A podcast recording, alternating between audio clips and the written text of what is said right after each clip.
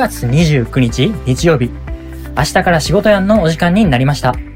ポッドキャストでお聞きの全国のサラリーマンの皆さん、こんばんは。タッシーです。この番組は、ごくごく一般的なサラリーマンの僕たちが、明日から長い一週間を迎えるあなたの心を癒すべく、社会人生活にまつわるトークをはちゃめちゃにお届けしていこうという番組です。日曜日の夜の落ち込みムード満載のリスナーたちのお茶の間を明るく楽しい雰囲気に変えていこうという趣旨で、今夜もタッシー一人でお送りします。どうぞよろしくお願いします。はい。ちょっと今日オープニングのこの、えー、っと、定型文ちょっとおかしくなかったですか？これなんでかって言いますと、まさかの富士山。今日は体調不良で欠勤です。なので、ちょっとこれ、今回もこれやめようかっていう話になったんですよ。でも、さすがにこれ、やっぱ毎週やり続けることが、ちょっと意味あると思ってるんで、なので、えー、っと、ちょっと今日一人で、やっぱりやることにしましたね。ね、ちょっとこう、今日の、ちょっと進める題目としましては、えー、っと、まずはまあこういう風なオープニングがありましてですね。で、その次に、えー、っと、まあ、いつも通り、私のお礼的ニュース。で、その次が問題なんですよ。えー、っと、社会人あるある、富士バージョン。で、その次、えー、っと、これってありですか？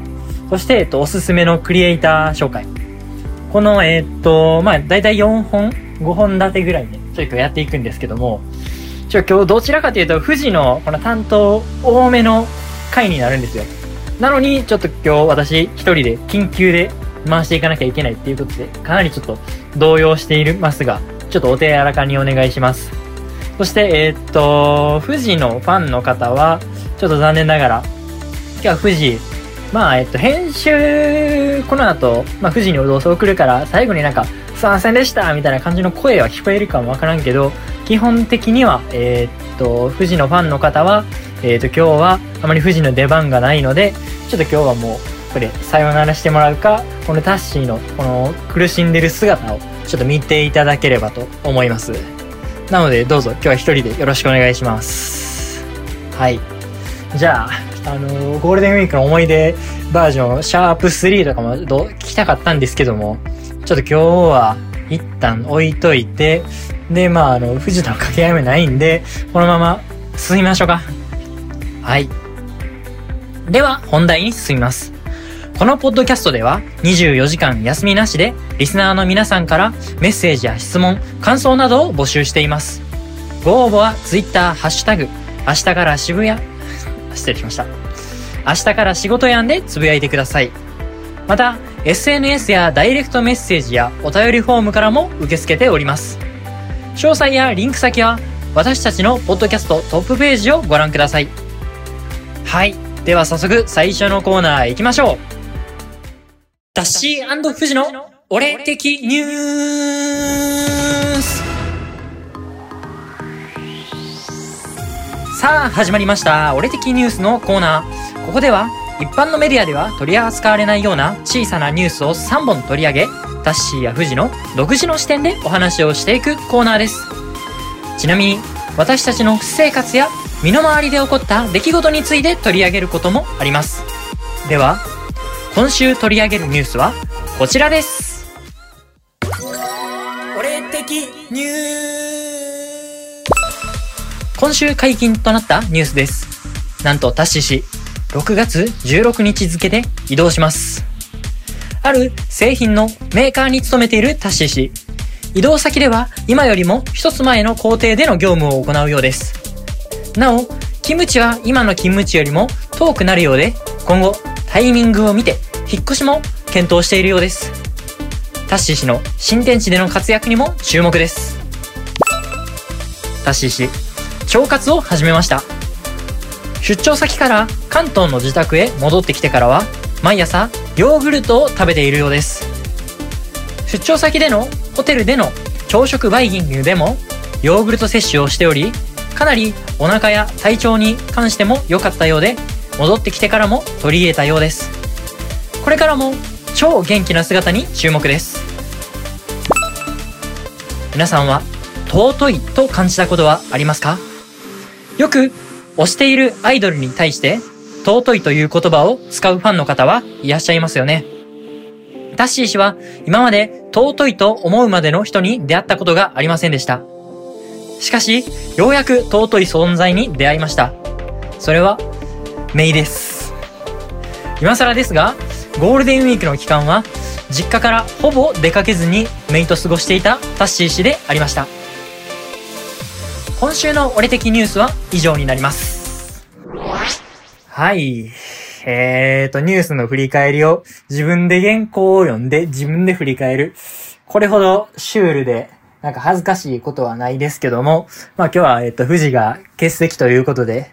えっ、と、やっていきましょうか。えー、まず一つ目ですね。えー、っと、私の移動の話。はい。とうとう移動するんですよ。実は私この今の部署、めっちゃ長くて、今社会人8年目とかなんですけども、まあ、一番初めその、まあ、新人研修みたいな形で、まあ、あんまりその配属っていうよりもどちらかというと、まあ、教育で、まあ、1年間終わって、で、2年目からその本配属になるんですけども、で、本配属、そういう風な形でされてから、今まで、まあ、8年目で、まあ、1年そういう風に過ごしたから、要は、7年間、えー、っと、この今までの部署でこうお世話になったわけなんですけども、えー、っと、ようやくこの部署から、えー、っと、旅立つことになりましたね。で、まあ、えっと、ちょっと実は私のそのプロモーションっていうのは、ちょっとそういう意味ではちょっとあの特殊で、えー、っと、みんなは、まあその、なんて言ったらいいんやろな、地方のその工場みたいなところに、こう配属されたりするんですけども、私はその工場よりも、もうちょ、ちょっとだけちょっと違うような、まあその開発拠点で、まあその配属と、2年目から配属となっていたわけで、だからその、で、それで、まあ、なんていうか、そのみんなよりも、その、このなんやろ、もう一回この開発拠点の大元に戻ってくるのがちょっと遅くなったっていうところがあって、えー、っと、ようやくっていうところなんですけども、なんて言ったらいいんやろな。別にその、遅いからといって、私別に悔しいとかそういう思いもなくて、というか、そもそもまあその、昇進欲っていうのは正直言ってあんまりないんですけども、だから逆に、まあ、昇進欲がないから、逆にこの7年間も、その、同じ部署に居続けたら、その部署に対するその愛着がものすごくて、結構なんかこの、なんか抑えられない感情っていうか、まあ、そこまではないけども、それは大げさやけども、なんかその、しみじみとしながら、ちょっと仕事をしてますね。というのも、その、どちらかというと、まあ、その1年目の教育の時って、私ってその、そんなになんか、真面目に仕事できるキャラっていう感じじゃなかったんですよ。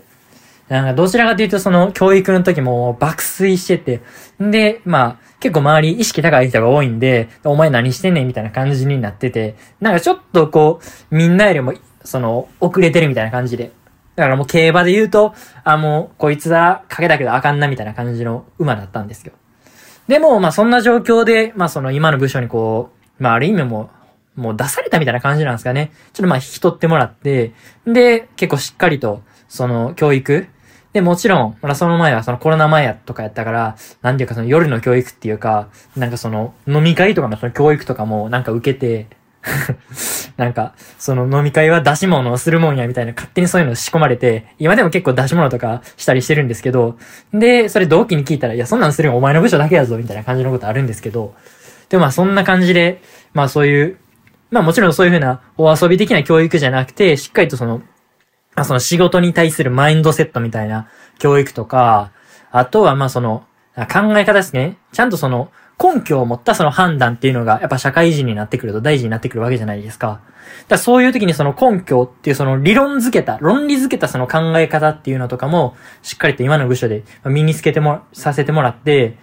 で、えっと、ちょっとまあ、えー、っと、今回、例えば出張先、ちょっと出張してたけども、やっぱりその時には、まあ、その力がしっかりと発揮できて、で、その、えー、っと、出張先の人にも、すごいその私の、その活躍によって、この、喜んでもらえたとか、いい結果出せたから、まあ、喜んでもらえたみたいな。だそういう風な形で、だやっぱりそう、こう、今の部署で、まあ、その成長させてもらったっていう思いがあるんで、なんかその、やっぱり、この恩を感じているというか、えー、と、まあ、そういうところがあるんで、すごい愛着もあるし、えー、っと、今結構しみじみとしてて、結構あんまりもうなんか、初めて一人暮らしをする、する人みたいな感じになってますね。だからそういう時にようやくこの実家の良さみたいなのがわかるわけじゃないですか。今までその何気ない洗濯とか、もう温かいご飯が普通に出てくるのが、まあ普通やと思ってたけども、実はそれが一人暮らしをこうし始めてみるとか、となったら実は当たり前じゃないから、だからその実家のしみじみ感を感じるというか、だそんな感じの気分なんですよ、今。はい。っていう感じのが一つ目のニュースですね。ちょ、えらい長くなったな。これいつも富士なかなかすごいな。これ時間配分とこれ全く考えてへんから、これ今何分喋ってんねん。ちょっとわからんけど。まあ、行くか。はい。で、二つ目のニュースですね。えー、っと、腸活を始めましたと。はい。これ逆に皆さんどうなんやろな朝ごはんに何食べてますってこれ、めっちゃ気になるわ。うん。まあいいや。はい。気になんねんけど、でも私あんまりその、別に特になんかその、お腹、そのめっちゃ便秘になるとかじゃなかったから、別にヨーグルトなんて、その、いいわみたいな感じのこと思ってたんですよ。でもまあ出張先で、まあヨーグルトとかあるから、まあちょっと試しにやってみるかみたいな感じで食べてたら、すっごいなんかその、まあお腹の調子も良くなるし、で、体の綺麗とか、肌のそのツヤ感とかも違うんですよ。やっぱその、じゃなんていうの、この、定期的に、まあその便が出るっていうことによって、その肌、体の調子が全然違ってくるんで、だからこれやっぱいいなと思って、ちょっとまあヨーグルトが一番、まあ、とっつきやすいアイテム、値段的にも、その朝のモーニングルーティン的にも、まあ、とっつきやすいアイテムだったので取り入れましたね。まあ、これに関しては多分俺がこれ深掘りしていったらどんどんこの下品な方向に走っていくと思うから、まあ、これぐらいにしたいと思います。はい。で、最後三つ目。これは、ちょっと言いたかったんですよ。だから、オープニングの時とか、なんかいつも富士がなんかめっちゃ喋ってるじゃないですか。そのゴールデンウィークの、なんか思い出、シャープ何やら言うて。でも、まあ俺もだから、ゴールデンウィークに、まあ、その、まあ、メイド遊んだ以外にも楽しい思い出あったんですよっていうのを、まあ、言おうと思ってたんですけど、こう言うタイミングがなかなかなくて、しかもなかなかその、富士もね、やっぱかわいそうじゃないですか、オープニングしか、彼、あの、喋る、そうやって自由に喋らせてもらえる機会ないから、そのタイミングで、ちょっと俺ありますみたいな感じで行くのちょっと結構かわいそうじゃないですか。だから、ちょっとその、遠慮してた部分があったんで、ちょっともう、ここしかないかと思って、この俺的ニュースのところに入れてきましたね。で、これやっぱ、赤ちゃんってこれ、めっちゃ可愛いっすね。やっぱ。めっちゃ思いますわ。うん。いや、もうそれに好きな。じゃあよく、じゃあまず、何がこう、やばいっていうか、その、で、俺、その携帯の、まあその、写真めっちゃ撮りまくって、その赤ちゃんの写真とかめっちゃあるんですよ。そのめいっ子の。で、そのたまにその妹からも、なんかその家族 LINE で送られてきたりとかもするから、もうそういうのとかも全部保存してるんで、保存してて、で、たまにこう家帰って一人の時とか、もう電車乗ってる時とかに、あ、ちょっとなんか時間あったらそれ見たりしてるんですよ。で、今まで、その、なんかいるじゃないですか、その、例えばその、携帯の、その、デスク、デスクトップっていうか何だっけ、トップ画とかに、を、トップ画とかをその赤ちゃんの写真にしてる人とかいるわけじゃないですか。だかまあ、犬、犬とか愛犬の写真とか、まあその好きなアイドルの写真とかに、まあしてる人っているじゃないですか。でそんな、なんかそれを、その写真を見返してしみじみするっていうことがそもそもなかったから、ただ俺の iPhone とか、この、なんやろ、ホーム、ロック画面っていうのかな、ロック、ロック画面とかもうあの、デフォルトのまんまなんですよ。なんかね、地球みたいな宇宙の写真があの、あるみたいなね。で、あんな感じや、なん、だったんですけど、ようやくその、そのほんまにこの尊い存在に出会えたから、あの、ちょっとわかりましたね。写真をせって何回も、可愛いなと思って見返す理由が。うん。で、ちょっともうちょっと、まあ赤ちゃんの話させてもらうと、もうあの、フェチな話になってくるんやけど、よだれとかの匂いがめっちゃ好きなんですよ。あの、ミルクを飲んだ後のような。だから、おっさんの、その、口の口臭とかやったら、もういろんなもん食ったりしてるから、めっちゃ臭いんですけど、赤ちゃんってまだミルクしか飲んでへんから、だからなんかそのミルクと、まあその唾液の、まあ、うまく、マル、マリアージュしたような香りしかしてこないから、もうその香りも含めてめっちゃ好きなんですよ。はい。っていうような話でしたね。なのでちょっともうずっとゴールデンウィークは、普通やったらちょっとその出かけて、なんかまあ、ベラベラしようかっていう風な時も、まあその今までやったらあったんですけど、もうそんなんするんやったらもうめいっ子と一緒に横になってゴロゴロしてたいわっていう感じだったんで、もうほぼ出かけてないですね。まあその飲み会とかに行ったりはもちろんしてましたけどね。でも飲み会とか行ったら、もう逆に、もうその飲み会から帰ってきたら、もう赤ちゃんとは触れないようにしてたんですよ。その変な菌とか移しちゃったら嫌なんで。その赤ちゃんを怪我してしまうことに、になってしまうから、もうどうしようっていうジレンマに挟まれながら飲み会に参加してたというのが、まあ実のところのゴールデンウィークの思い出ですね。はい。っていう感じで、ちょっと実は、その、赤ちゃんが俺めっちゃ好きやったっていうのが、ちょっと意外にこの、まあ、姪っ子ができて分かったことっていうのが、まあ、一つの気づきだったっていうのが、まあ、ゴールデンウィークのハイライトですね。まあ、それが一番やな。で、家族も逆にびっくりしてたし、今までこういう風ななんか面倒見って結構不愛想な感じだったんですよ。でも、なんかそんな感じからも一点、もうデレデレキャラになってるから、うん。でももう貢ぎでまうもんな、普通に。多分今、赤ちゃんともし買い物してなんかビトンの財布欲しいって言ったらもう買ってまうもん。10万でも20万でも。うん、そんな感じやわ。はい。ということで、ちょっと皆さんも、まあそのじもちろんその、まあサラリーマンの方が多いんで、まあお子さんができたら、まあその、当然その、心は変わったりすることもあるし、まあその兄弟とかで、その姪っ子とかそういうのができれば、まあ変わったりするかもしれないってよっていうような、まあ一つの情報でございました。はい。以上、俺的ニュースのコーナーでした。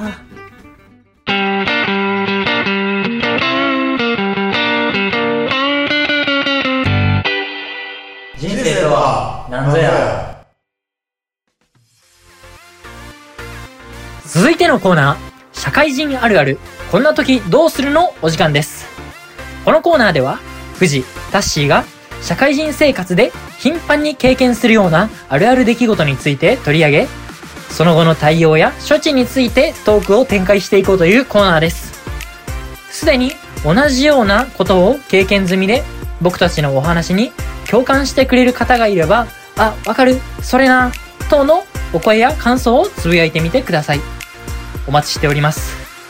では、今週は、えーと、富士が まあ、富士の担当やったんですけども、タッシーが代わりに担当します。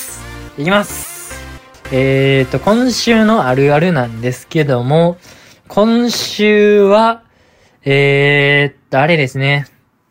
えーと、電車のダイヤで祝日に気づく。っていうのがあるあるじゃないですかっていう話ですね。はい。まあ、これは、でもどちらかというと多分祝日が普通に休みじゃないサラリーマンの方にあるあるやと思うんですけど、もうなんか、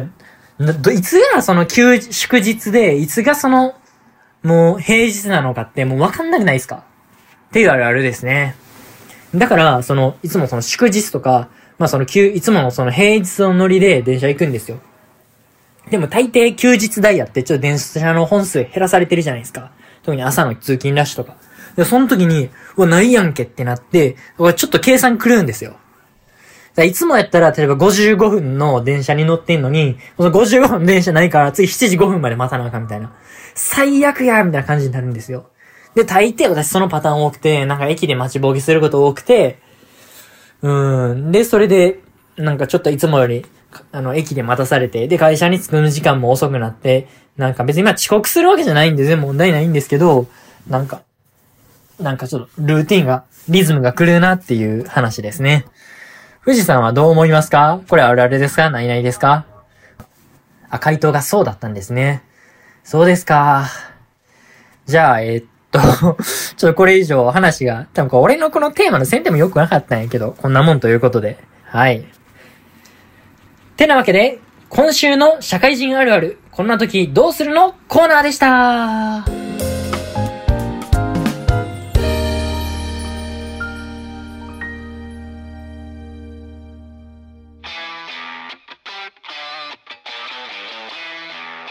社会人の皆さんに物申す。これってありですか？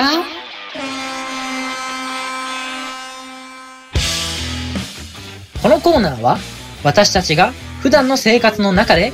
これはマナーや礼儀としてどうなのかと感じた体験を掘り起こし、お話をしていくコーナーです。富士やタッシーが日頃感じている、これってありですか？という気持ちを今回もリスナーの皆さんにぶつけていきたいと思います。それでは行ってみましょう。今週はタッシーの担当です。はい。えー、っと、まあもちろん、えっ、と、今日は富士欠席なので、えっ、と、タッシーやらさせていただきます。はい。これってありですか？えー、今日は、昼休みにデスクでカレー味の食べ物を食べている人。これってありですか？っていう感じですね。これね、えー、っと、カレーの、やっぱ、そのカレー、カップラーメンのカレー味とか、あの、どんべのカレーうどんの味とかのやつって、めっちゃカレーの匂いがこの、オフィスに広がるじゃないですか。で、なんかまあ、その会社特有のそういう匂いに、このカレーの匂いがこのあず、混ざわって、混じ合わって、なんかすごいこう、いびつな匂いってしません？いや、私しますね。だから、正直言うとあんま好きじゃないんですよね。っていうところなんですけど、これ皆さんどう思います？で、ちなみに私の会社は食堂があるんですよ。なので別にデスクで絶対食べんでもいいんですよ。その食堂に行って、まあその普通に A 定食とか B 定食とか C 定食、まあないしはうどん、ラーメン、蕎麦を食べるみたいな感じなんもできるんですよ。で、なんかちょっとした、まあその食堂で別に絶対物を食べ、買わなあかん、あかなあかん、買わなあかんわけではなくて、別にそこでその持ってきたその弁当とかを食べるのもありなんですよ。だから私は基本的に食堂でいつもご飯食べてるんですけども、まあその食堂から帰ってきたらカレー食べてる人がいたら、ちょっと、ん？っていう匂いがするんですよ。で、それに対して結構きついなと思うようなことがあって、うん。でもな、なんて言ったらいいんやな。だから私自身が多分あんまりこの匂いが好きじゃないっていうか、あの、ほら、お弁当あったじゃないですか。高校とか中学とかの時に。だその弁当って、そのまあ、いわゆる、その一つの箱の中でカオスな状態になってるわけじゃないですか。カレー、あ、カレーじゃわ、えっ、と、ご飯も入ってて、唐揚げも入ってて、で、たまにその、まあ、お母さんの愛情なんやけど、そういう、まあ、リンゴとか、まあ、その、ブドウみたいな、巨峰みたいな、なんかそういう風なフルーツも入ってるみたいな感じで、で、それが、パッて開けた瞬間に一気に、おみたいな感じの匂いがするじゃないですか。だから、その匂いが、まあ、その、オフィス帰ってきたら広がってるみたいな、そんな感じですね。だから、それが、ちょっと俺結構好きじゃなくて、まあ、高校生とかの時はまあそんなもんやと思って別に食べてたんですけど、むしろその、食欲の、食欲の方が勝ってたから別に関係ないわ思って。でも、まあその、だって、食堂行って、まあお腹を満たした状態で帰ってくるんで、まあそれがより、こう、敏感に感じるっていうのがありましたね。っていう感じだったんで、ちょっと俺はこのデスクでカレーを食べるっていうのはあんまりないなと思うんですけど、富士どうですかね？実は俺結構カレー食べることあんねんみたいな感じの回答返ってきたら元も子もないんですけどね。でもあれか、その結構、な食堂ある会社って結構、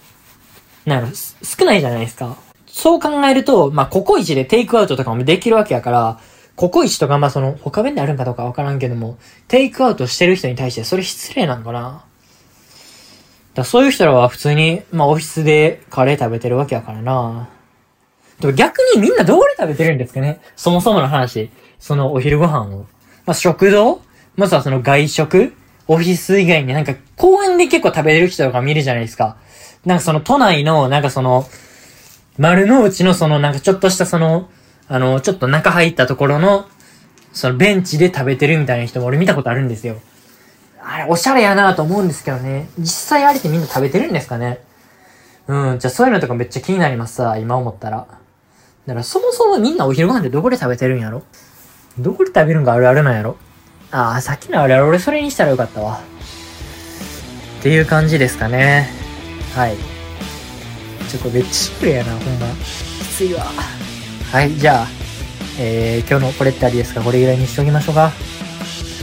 以上これってありですか？のコーナーでした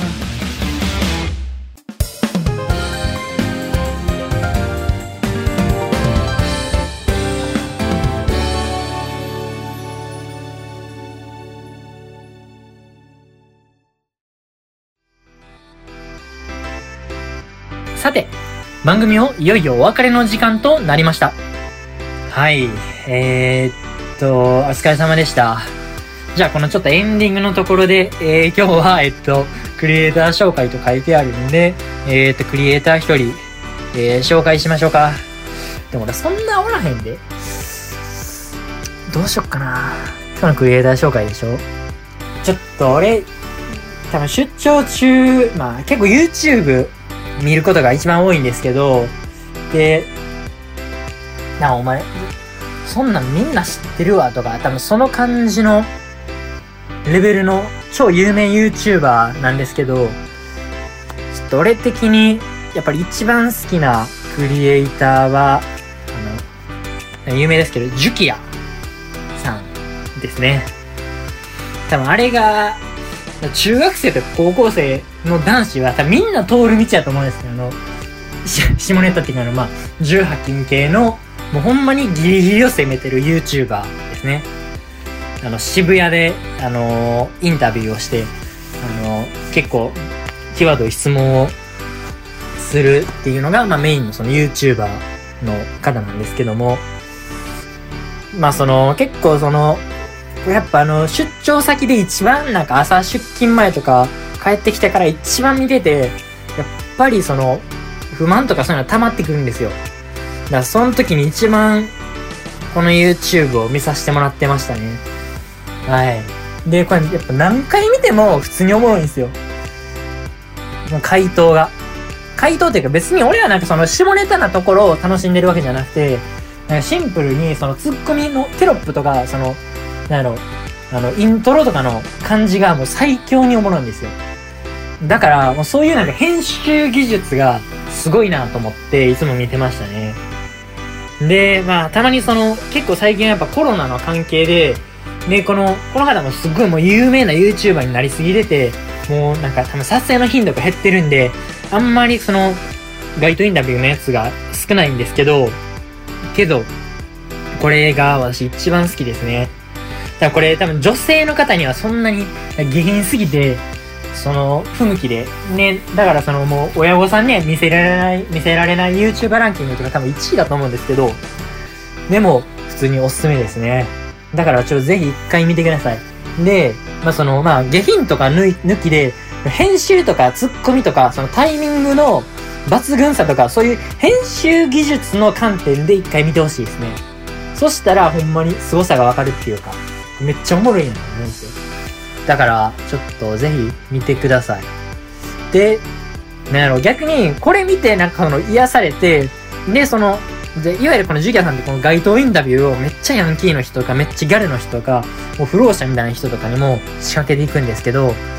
これに、その、勇気をもらって、その九州での出張先での、もうほぼ知り合いがいない状態のところでも、まあそのインタビューという、か依頼とかをしていくみたいな感じのところありましたね。もうジュキアがやってるんやから俺もやろうかみたいな感じで。っていうのが、えー、っと、私のおすすめクリエイターですね。はい。っていうわけで、今日は、えー、っと、富士が、えー、っと、いない回ということで、ちょっとやらさせてもらってました。私一人で。ちょっと辛かったなだって何も一人でさ、一人でなんかその、乗りツッコミとか、そんなあの、ロングバージョンでするわけにはいかへんやんか。だからこれ何話せばいいねんっていうわけで、その突っ込んだり、そのボケたりする、ボケた時に突っ込んでくれる対象の人がいないわけですよ。だから、もうひたすら淡々と俺のエピソードを話してるだけっていう状態になってて、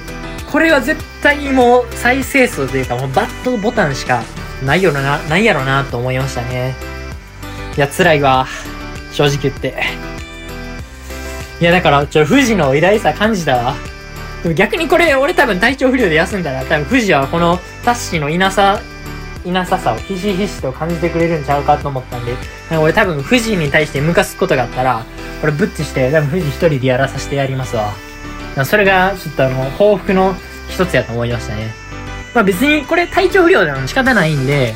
まあその、別に俺はこれ富士に対してイライラしてへんし、まあ、むしろこういう一人でやってみる回もありやなと思って、そのノリでやってるんであくまで。で富士自体はもう今週はパスしようかって言ってたんですけど、ちょっと俺はその、ポッドキャスター魂があって、そんな、だからそんな、番組打ち切りましてないじゃないですか。例えば、その、なんやろ、朝のニュースとかで、そのメインキャスターが休みやからって言って、ちょ急遽コロナとかになったから、急遽、あの、朝の番組出れへんわってなったからって言って、その番組今日なしですって言ってビリビリビリってなってたりとか、その、10ちゃんとかやったら、その時間も朝からもうコナンとかの再放送やって、なんか時間を追いますみたいな、そんなないわけじゃないですよ。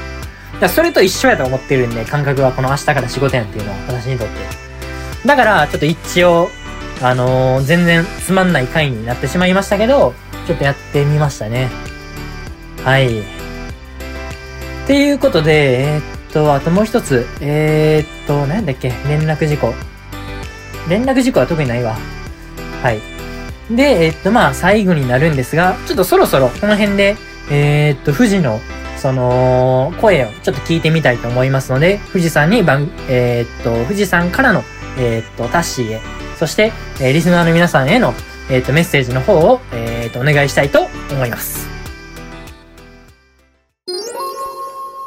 リスナーの皆さん、こんばんは。明日から仕事やの富士です。えっ、ー、と、タッシーから、えー、お話あった通りですね。えー、私は、えー、今日は、えー、寝込んでおりました。えっ、ー、と、昨日の夜ぐらいから、ちょっとあの、体調が悪くなりまして、えー、今まで、えー、ずっと寝込んでおりました。えっ、と、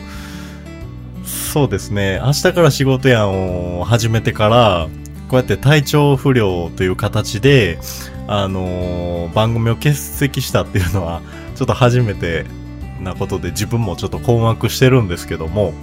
えー、こうやって、えー、仲間が、パートナーがね、タッシーがこうやってあの代わりに、えー、番組を進行してくれたっていうのは、すごいありがたいなというふうに思っております。えー、タッシーありがとう。えーと、来週からまた、えー、体調を直して、えー、皆さんに元気よく、えー、お話できることを楽しみにしてますので、えー、また来週から、え明日から仕事やんの方、えー、ぜひともよろしくお願いします。はい、えー、皆さんも、えー、体調にはくれぐれ気をつけてください。えー、ありがとうございました。明日から仕事やんの富士でした。はい、富士さんありがとうございます。メッセージありがとうございました。じゃあお大事になさってください。明日は、えっ、ー、と、在宅勤務するんか、そのまま頑張って強行出社するんか知らんけど。で、あとは休むかのね、この3択するか知らんけど。まあ、とりあえずはこの今晩は、えー、っ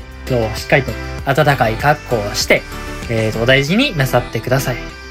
てなわけで、今週も最後までご視聴いただきありがとうございました。それでは明日から仕事やん。今週も元気にいってらっしゃい。